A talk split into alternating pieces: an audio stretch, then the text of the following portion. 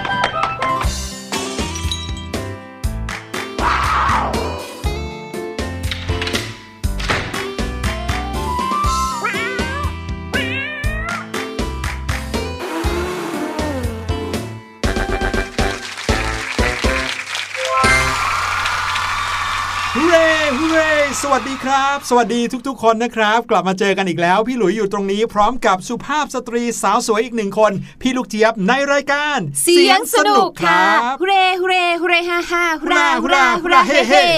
ใช่แล้วแหมพอพี่หลุยขึ้นมาอย่างนี้นะก็ย้อนอดีตไปเลยค่ะ เหมือนเพิ่งเกิดเมื่อวานนี้เลยกับงานกีฬาสีของโรงเรียน ซึ่งจริง ๆ แล้วก็นานมาก พี่ลูกเจี๊ยบเป็นเชียร์ลีดเดอร์ใช่ไหมฮะพี่ลูกเจี๊ยบเหรอคะ โอ้ยพี่ลูกเจี๊ยบเนี่ยเป็นแผนกเสิร์ฟน้ำค่ะอ๋อพี่หลุยเนี่ยเป็นกองเชียร์เสียงดีเลยนะครับ พูดถึงแล้วก็คิดถึงบรรยากาศของการไปโรงเรียนเหมือนกันนะพี่ลูกเจี๊ยบ จริง ไม่ใช่แค่พวกเราหรอกพี่หลุยว่าน้องๆ ที่กำลังเรียนอยู่ก็ตาม ทุกวันนี้เรียนอยู่บ้านอยู่หน้าจอคอมพิวเตอร์ เบื่อน่าดูเลยนะนั่นน่ะสิ พี่ลูกเจี๊ยบแนะนำนะคะ บางทีพี่ลูกเจี๊ยบก็ทำลุกขึ้นมาแต่งตัวเหมือนเวลาจะไปโรงเรียนเลยอะอืมถือกระเป๋านักเรียน คุณแม่ถามไปไหนครับออกไปโรงเรียนแป๊บนึงแล้วก็เดินวนรอบบ้าน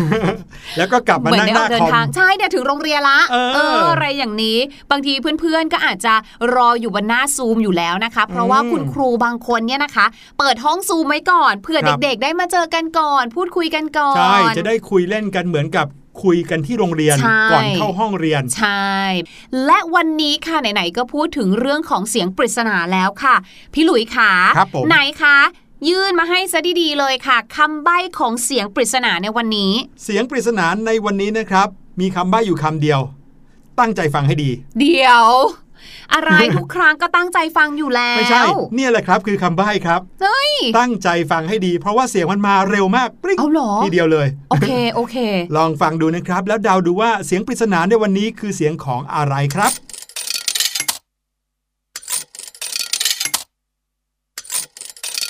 เป็นไงฮะ พอจะเดาออกไหม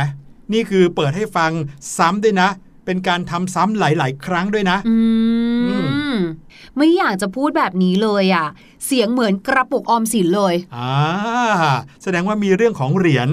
ใช่อ่าใช่ไหมยังไม่รู้น้ว่าองๆคิดเหมือนพี่ลูกเจี๊ยบหรือเปล่าครับ เสียงนี้จะเป็นเสียงของอะไรลองเดาดูนะครับเราจะกลับมาเฉลยกันแน่นอนครับ แต่ว่าตอนนี้ได้เวลาที่พี่หลุยกับพี่ลูกเจี๊ยบ จะพาน้องๆ ไปเข้าสู่โลกแห่งการเรียนรู้กันอีกแล้ว เรื่องที่เราเอามาแบ่งปันกันในวันนี้นะครับเป็นเรื่องที่หลาย ๆ คนคงจะสงสัยอยู่เหมือนกัน เพราะพี่หลุยก็เคยสงสัยเรื่องนี้อยู่นานมากเลย น้อง ๆ เคยสงสัยหรือว่าแปลกใจบ้างไหมครับ ว่า เวลาที่เราดูข่าวการพยากรณ์อากาศเนี่ยคุณนักข่าวเขารู้ได้ยังไงว่า สัปดาห์หน้า พรุ่งนี้อีก 3 วันข้างหน้าจะเกิดอะไรขึ้น นี่เขาปักตะไคร้กันไง แห่นางแมวอย่างนี้ สมมุติว่า คุณผู้ประกาศข่าวบอกว่าเดี๋ยวอีก 3 วันฝนจะตก เบื้องหลังก็คือบรรดาสำนักข่าวทั้งหลายเขาก็ไปแห่นางแมวกันใช่ถูกเพื่อต้องที่จะได้ให้ฝนตก ใช่ใช่แหม พี่หลุยว่าการพยากรณ์อากาศน่าจะมีอะไรที่เป็นหลักการ แล้วก็สามารถเข้าใจได้ง่ายกว่าการแห่นางแมวนะครับ เดี๋ยววันนี้เราจะมาค้นหาคำตอบกันครับว่าเรื่องราวของการพยากรณ์อากาศเนี่ยเขาทำได้ยังไง เขาต้องมีลูกแก้ว แล้วก็ใส่ผ้าคลุม แล้วก็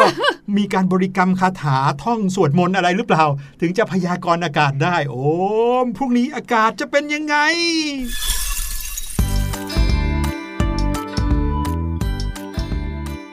ไม่รู้ว่าน้องๆชาวเสียงสนุกเนี่ยได้ใช้ประโยชน์จากการพยากรณ์อากาศในโทรทัศน์บ้างหรือเปล่า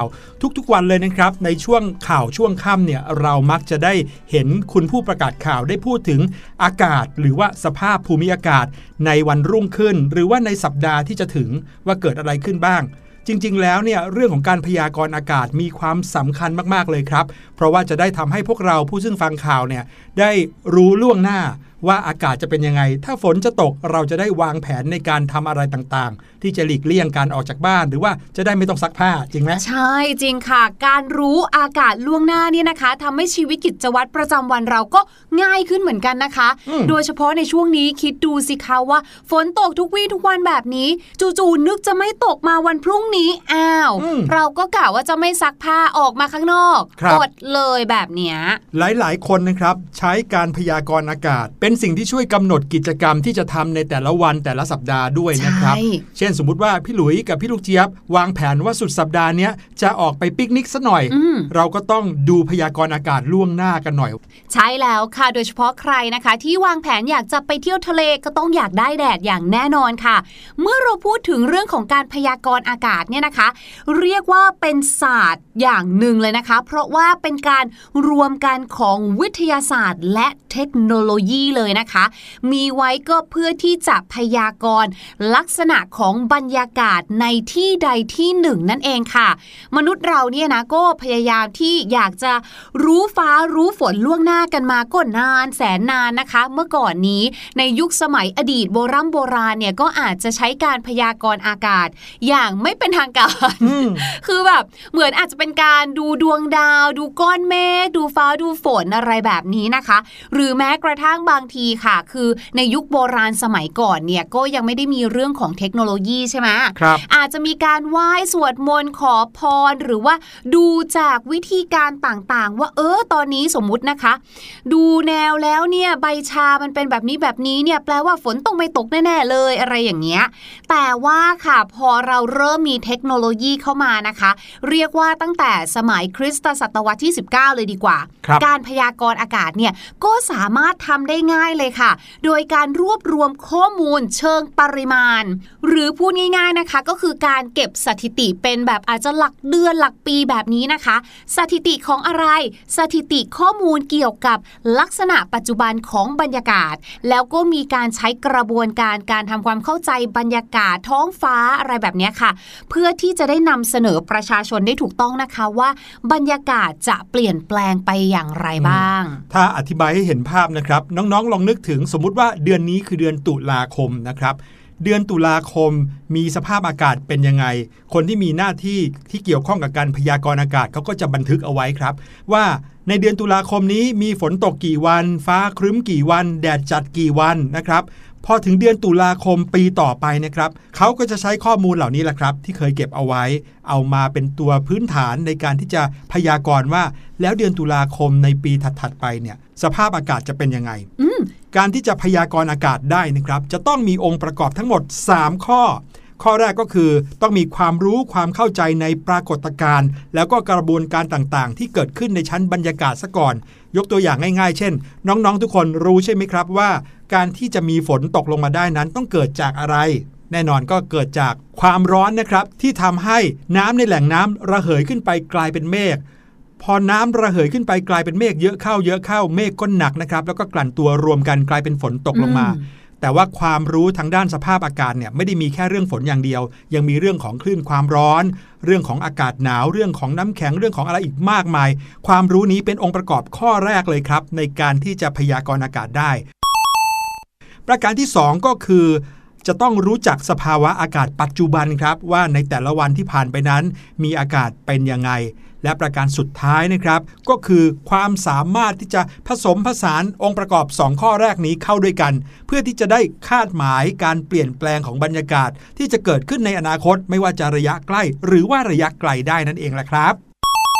และอยากจะเล่าให้ฟังนะคะว่าในการพยากรณ์อากาศนั้นเนี่ยมีด้วยกันถึง 3 วิธีเลยนะคะ ครับผม วิธีแรกเนี่ยเป็นวิธีที่พี่ลูกเจี๊ยบเนี่ยนะคะพยายามศึกษาอย่างมากเลยค่ะ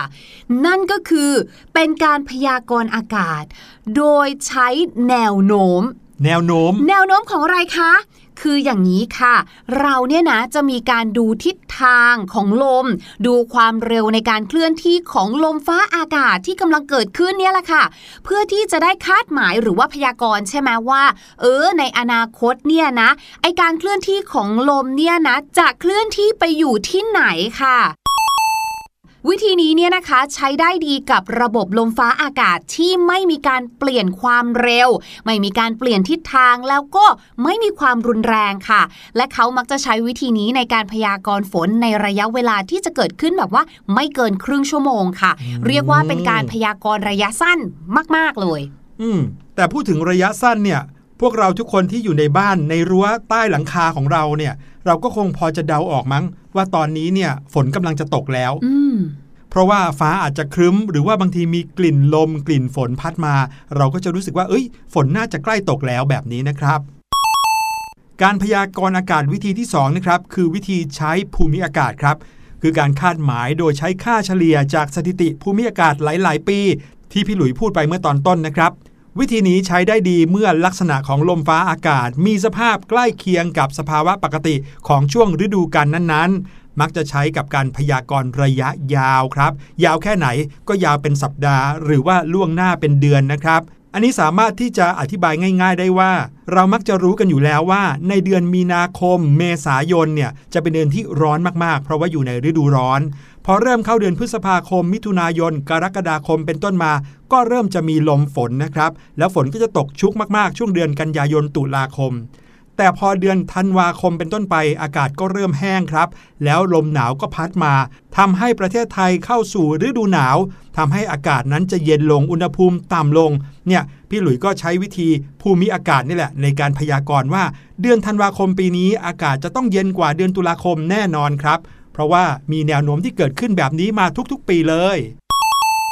และการพยากรณ์อากาศแบบสุดท้ายนะคะ เป็นการพยากรณ์อากาศด้วยคอมพิวเตอร์ค่ะ วิธีการก็เหมือนที่ชื่อเขาบอกเลยค่ะ เป็นการใช้คอมพิวเตอร์นะคะ มาคำนวณการเปลี่ยนแปลงของตัวแปรที่เกี่ยวข้องกับสภาวะของลมฟ้าอากาศค่ะ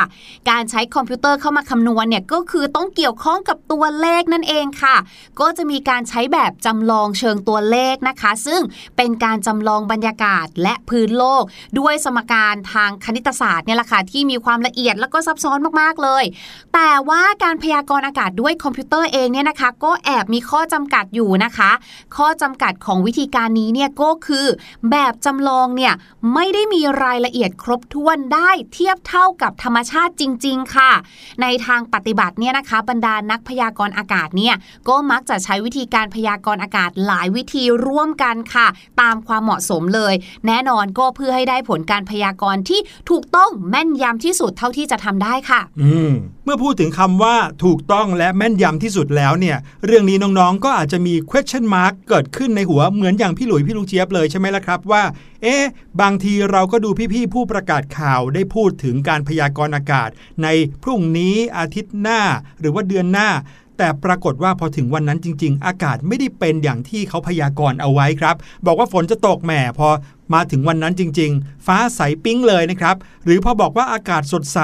แต่พอถึงวันนั้นจริง ๆ ฝนตกลงมาซะอย่างนั้นทั้งๆที่เตรียมตัวออกไปเที่ยวเล่นข้างนอกบ้านแล้ว บางครั้งน้องๆ ก็เลยอาจจะรู้สึกว่าทำไมการพยากรณ์อากาศในประเทศไทยหรือว่าในหลาย ๆ ประเทศไม่ได้มีความแม่นยำสักเท่าไหร่เลยนะครับ ต้องบอกอย่างนี้ก่อนนะครับว่าการพยากรณ์อากาศให้ถูกต้องสมบูรณ์ โดยที่ไม่มีความผิดพลาดเลยนั้น เป็นสิ่งที่แทบจะทำไม่ได้เลยครับ เพราะว่ามีสาเหตุสำคัญอยู่ถึง 3 อย่างของความผิดพลาดในการพยากรณ์อากาศนะครับ อย่างแรกสุดเลยก็คือ ความรู้ความเข้าใจเกี่ยวกับปรากฏการณ์ต่าง ๆ ทางอุตุนิยมวิทยาเนี่ยยังไม่สมบูรณ์ครับอุตุนิยมวิทยาก็หมายถึงวิชาที่ว่าด้วยการกำหนดฤดูกาลนะครับ มีเนื้อหาที่ครอบคลุมเรื่องราวต่างๆ แถมยังแบ่งออกเป็นอีกหลายสาขาด้วยนะ ไม่ใช่แค่เรื่องของพยากรณ์อากาศอย่างเดียวเท่านั้นนะครับ แต่บางทีอาจจะหมายถึงสภาพภูมิอากาศที่เกี่ยวข้องกับการบินของเครื่องบินด้วย นอกจากนั้นนะคะ บรรยากาศเนี่ยมันเป็นสิ่งที่เป็นธรรมชาติเนาะก็เลยเป็นสิ่งที่มีการเปลี่ยนแปลงอยู่ตลอดเวลาค่ะ แต่ว่าสถานีตรวจอากาศเนี่ยมีจำนวนน้อยแล้วก็อยู่ห่างกันมากเลย รวมถึงค่ะยังมีการตรวจเนี่ยเป็นเพียงแค่บางเวลาเท่านั้น เช่น อาจจะมีการตรวจทุกๆ 3 ชั่วโมง เลยทำให้ไม่สามารถรู้สภาวะที่แท้จริงของบรรยากาศได้ค่ะ และเมื่อเราไม่รู้สภาวะอากาศที่กำลังเกิดขึ้นอย่างสมบูรณ์ใช่ไหมคะก็เลยเป็นไปได้ยากมากเลยค่ะ ที่จะพยากรณ์อากาศให้มีรายละเอียดครบถ้วนถูกต้องค่ะและเหตุผลข้อสุดท้ายนะครับ ที่ทำให้การพยากรณ์อากาศอาจจะไม่ได้แม่นยำร้อยเปอร์เซ็นต์ก็เป็นเพราะว่าธรรมชาติ แล้วก็กระบวนการต่างๆ ที่เกิดขึ้นในบรรยากาศเนี่ยมีความละเอียดซับซ้อนอย่างมากเลยครับ ปรากฏการณ์ที่มีขนาดเล็กหรือว่าเกิดขึ้นในระยะสั้นๆ แล้วก็ยังไม่ได้สามารถตรวจพบได้ในการตรวจอากาศเนี่ย อาจจะทำให้เกิดการเปลี่ยนแปลงของสภาพลมฟ้าอากาศเป็นอย่างมากได้ เช่นสมมุติว่าในชั่วโมงนี้ เครื่องมือในการตรวจอากาศเขาตรวจเรียบร้อยแล้วว่ากำลังจะมีลมเกิดขึ้น แต่ปรากฏว่าในอากาศดันมีความชื้นลงมาในช่วงเวลา 3 ชั่วโมงนั้น แล้วความชื้นนั้นเนี่ยดันมาทำปฏิกิริยาพอดีพอดีเลยนะครับ กับความชื้นที่อยู่ในอากาศที่อยู่บนชั้นบรรยากาศครับก็เลยทำให้เกิดฝนตกลงมาซะอย่างนั้นเลย เพราะฉะนั้นเนี่ยความเปลี่ยนแปลงตรงนี้ก็เกิดขึ้น แล้วก็ไม่ตรงกันกับที่เขาได้พยากรณ์เอาไว้ครับ สาเหตุข้อสุดท้ายเนี่ยนะครับเป็นข้อจำกัดอย่างมากเลยในการพยากรณ์อากาศ เพราะว่าเป็นเหตุให้การพยากรณ์อากาศนี้จะมีความถูกต้องลดลงตามระยะเวลาครับ นั่นก็คือการพยากรณ์สำหรับช่วงเวลาที่สั้น จะมีความถูกต้องมากกว่าสำหรับการพยากรณ์ในช่วงเวลาที่ยาวครับอืมเช่นถ้าเกิดว่าพี่หลุยบอกว่า เย็นวันนี้จะเกิด อากาศเป็นแบบไหนมักจะมีความแม่นยำมากกว่า ที่จะบอกว่าอีก 3 วันข้างหน้าอืมอากาศจะเป็นยังไงครับ ใช่แล้วค่ะ เพราะว่าอย่างที่เราบอกเนาะว่า สภาวะอากาศเป็นสิ่งที่เคลื่อนที่อยู่ตลอดเวลาเลย เพราะฉะนั้นเนี่ยยิ่งเป็นการพยากรณ์อากาศไกลไปเท่าไหร่นะคะ ก็ยิ่งมีความเสี่ยงเนาะในการที่จะแบบว่าถูกต้องความถูกต้องอะค่ะ ยิ่งน้อยลงครับแบบนี้ดีกว่า อีกเหตุผลหนึ่งนะครับ อันนี้สำคัญมากๆเลยนะครับก็คือเรื่องของภูมิประเทศด้วย การพยากรณ์อากาศไม่ได้เกี่ยวข้องแต่เรื่องภูมิอากาศอย่างเดียวนะครับ แต่ภูมิประเทศก็มีส่วนเกี่ยวข้องเหมือนกัน การพยากรณ์อากาศบริเวณเขตร้อนของโลก เช่น อย่างประเทศไทยเนี่ยจะสามารถพยากรณ์ได้ยากกว่าการพยากรณ์ในเขตอบอุ่น และเขตหนาวครับ ก็ด้วยเหตุผล 3 ข้อที่บอกมาก่อนหน้านี้ ก็เลยทำให้ประเทศไทยซึ่งอยู่ในแถบเขตร้อน มักจะพยากรณ์อากาศได้ยาก แต่ประเทศไหนที่เขามีความหนาวอยู่แล้ว มีความแปรปรวนของอากาศน้อยอยู่แล้ว เขาก็ค่อนข้างที่จะคาดเดาหรือพยากรณ์อากาศล่วงหน้าได้แม่นยำกว่านั่นเองละครับแล้วเมื่อเราพูดถึงเรื่องของการพยากรณ์อากาศนะคะ พี่ลูกเจี๊ยบเนี่ย สังเกตค่ะว่าสิ่งที่เรามักจะฟังเนี่ยจะเกี่ยวข้องกับเรื่องฝนอืมอันนี้คือสำคัญสุดเลยว่าฝนจะตกไหมฝนตกแล้วจะตกเยอะไหมน้ำจะท่วมหรือเปล่า อันนี้เป็นเรื่องที่สำคัญมากๆเลยนะคะ เรื่องหนึ่งก็คือเรื่องของฝนนั่นเองค่ะ บางที่ค่ะที่มีการพยากรณ์อากาศมาว่าโอ้ฝนเนี่ยจะไม่ตกเลย จะหายไปจนบางทีเนี่ยเกิดภาวะแห้งแล้งขึ้นมา อันนี้ก็ลำบากเหมือนกันนะคะ วันนี้ค่ะพี่ลูกเจี๊ยบเนี่ยก็เลยมีเรื่องราวสนุกๆเพิ่มเติม เรียกว่าเป็นเกร็ดเล็กเกร็ดน้อยมาฝากทุกคนละกันค่ะเกี่ยวกับเรื่องของการขอฝนนั่นเอง ถ้าพูดถึงประเทศไทยของเราเนาะพี่หลุยเนาะน้องๆขาน้องๆชาวเสียงสนุกเนี่ยน่าจะพอนึกออกแหละว่า ประเทศไทยของเราเนี่ยนะคะ ก็จะมีเขาเรียกว่าเป็น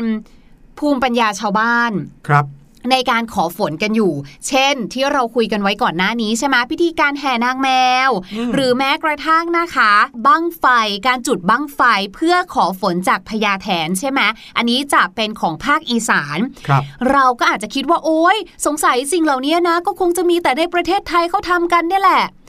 รู้หรือไม่คะว่าที่ต่างประเทศเองเนี่ยเวลาที่เขาเกิดความแห้งแล้ง เพราะว่าเรื่องของฤดูกาลความแห้งแล้งหรือฝนเนี่ยนะคะก็ไม่ได้มีแค่ในประเทศไทยเท่านั้นใช่ไหมประเทศอื่นเขาก็เจอกับฝนแล้วก็เจอกับภาวะแห้งแล้งได้เหมือนกันอืมอย่างที่รัสเซียค่ะ ใครจะไปรู้คะว่าเขาก็มีพิธีกรรม หรือว่าพิธีในการขอฝนเหมือนกันนะ คือในรัสเซียเนี่ยนะคะจะมีหมู่บ้านแห่งหนึ่งนะคะ ใกล้ๆกับเมืองดอร์บาดจะมีการส่งผู้ชาย 3 คนค่ะ ไปขึ้นต้นไม้ต้นหนึ่ง แต่ว่าต้องเป็นต้นเฟอร์นะครับไม่ได้ขึ้นไปมือเปล่าด้วยนะคะ คนหนึ่งขึ้นไปค่ะ ถือค้อนเคาะถังเล็กๆทำเป็นเสียงฟ้าร้อง โอ้โห ส่วนคนที่สองค่ะถือฟืนค่ะสองดุนขึ้นไปแต่ว่าทั้งสองดุนนี้นะคะ จะต้องจุดไฟแล้ว ขึ้นไปเคาะ ให้ให้ไม้เนี่ยค่ะกระทบกันให้ไฟเนี่ยมีการแบบว่าเปลวไฟแตกกระจาย คล้ายๆ กับเป็นการจำลองฟ้าแลบครับผมส่วนคนที่สามค่ะ พี่หลุยทายซิเขาถืออะไรดีอืมคนแรกถือค้อน คนที่สองถือแท่งไม้ใช่ไหมอืมแท่งไฟอืมคนที่สามก็น่าจะถือ ขันน้ำไหมเออใช่ไปดับไฟใช่ไหมคนที่สามถือน้ำจริง ๆ ค่ะ แต่ว่าไม่ได้ไปดับไฟ เขาเนี่ยขึ้นไปโปรยค่ะ โปรยน้ำรอบต้นไม้ให้ดูเหมือนว่าฝนได้ตกลงมาแล้วโอ้โหคือครบเลยเนาะมีฟ้าแลบฟ้าร้องครับแล้วก็ผมฝนตกเออจริงด้วยจริงด้วย แม้นี่ขนาดเป็นประเทศรัสเซียนะ ซึ่งเป็นประเทศที่ส่วนใหญ่แล้วน่าจะพูดถึงอากาศหนาวมากกว่าใช่ไม่น่าพูดถึงฝน แต่เขาก็คงจะต้องการฝนบ้างแหละจหรืริว่างก็เป็นเกร็ดสนุกสนุกๆจากพี่ลูกเจี๊ยบกับคุณมากๆเลยครับ เอาละครับ เดี๋ยวเราให้น้องๆ ได้ฟังเพลงสักเพลงหนึ่งก่อนละกันนะครับ แล้วเดี๋ยวช่วงหน้าภาษาอังกฤษจากเพลงเพลงนี้จะมีมาฝากกัน กับเพลงที่มีชื่อว่าไก่ฟักไข่ครับ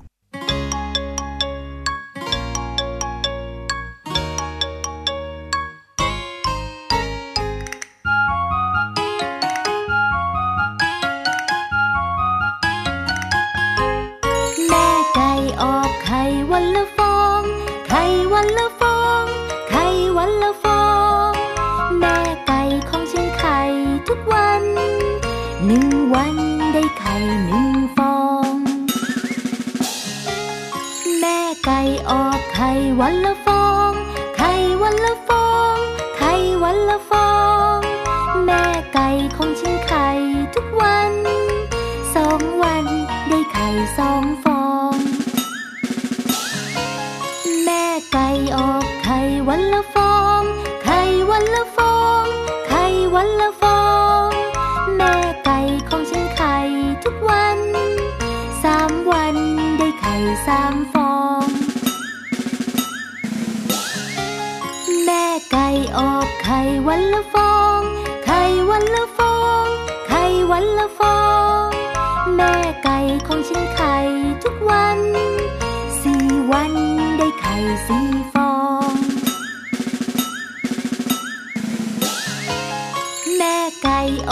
ข่วันละฟอง ไข่วันละฟอง ไข่วันละฟอง แม่ไก่ของฉันไข่ทุกวันห้าวันได้ไข่ห้าฟอง แม่ไก่ออกไข่วันละฟอง ไข่วันละฟอง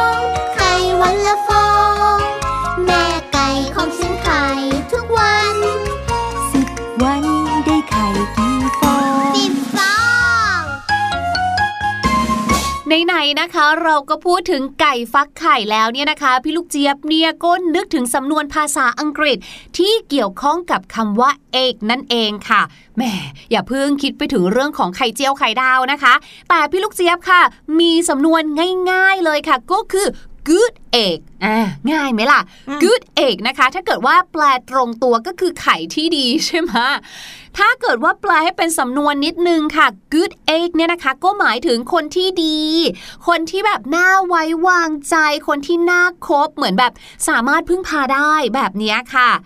ยกตัวอย่างเช่นนะคะ ตอนที่พี่หลุยป่วยเนี่ยนะ พี่ลูกเจี๊ยบเนี่ยก็ไปเยี่ยมแล้วก็ซื้อกับข้าวไปให้ทุกวันเลยค่ะ พี่หลุยเนี่ยก็เลยบอกว่า โอ้โห พี่ลูกเจี๊ยบ you are a good egg you are a good egg พี่ลูกเจี๊ยบเนี่ยช่างเป็นคนที่ดีแล้วก็พึ่งพาได้จริง ๆ เลย เพราะอะไร you visited me every day while I was ill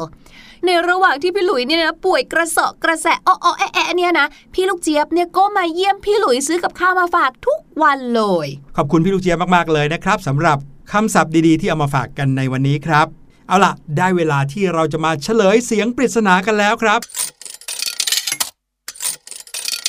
และเสียงปริศนานี้นะครับ ใครที่เคยได้หยอดเครื่องขายสินค้านะครับ เป็นตู้สี่เหลี่ยมใหญ่ ๆ แล้วในนั้นเนี่ยก็มีสินค้าเยอะแยะเลย เวลาที่เราหยอดเหรียญลงไปในเครื่องขายของอัตโนมัติเนี่ยก็จะเป็นเสียงนี้นี่แหละครับ วันนี้รายการเสียงสนุกหมดเวลาแล้วนะครับ พี่หลุยและพี่ลูกเจี๊ยบต้องขอลาน้องๆไปก่อน พบกันใหม่ EP หน้ากับเรื่องราวดีๆ ที่เราจะนำมาฝากอีก วันนี้ลาไปแล้ว สวัสดีครับ สวัสดีค่ะ สบัดจินตนาการ สนุกกับเสียง เสริมสร้างความรู้ในรายการ เสียงสนุก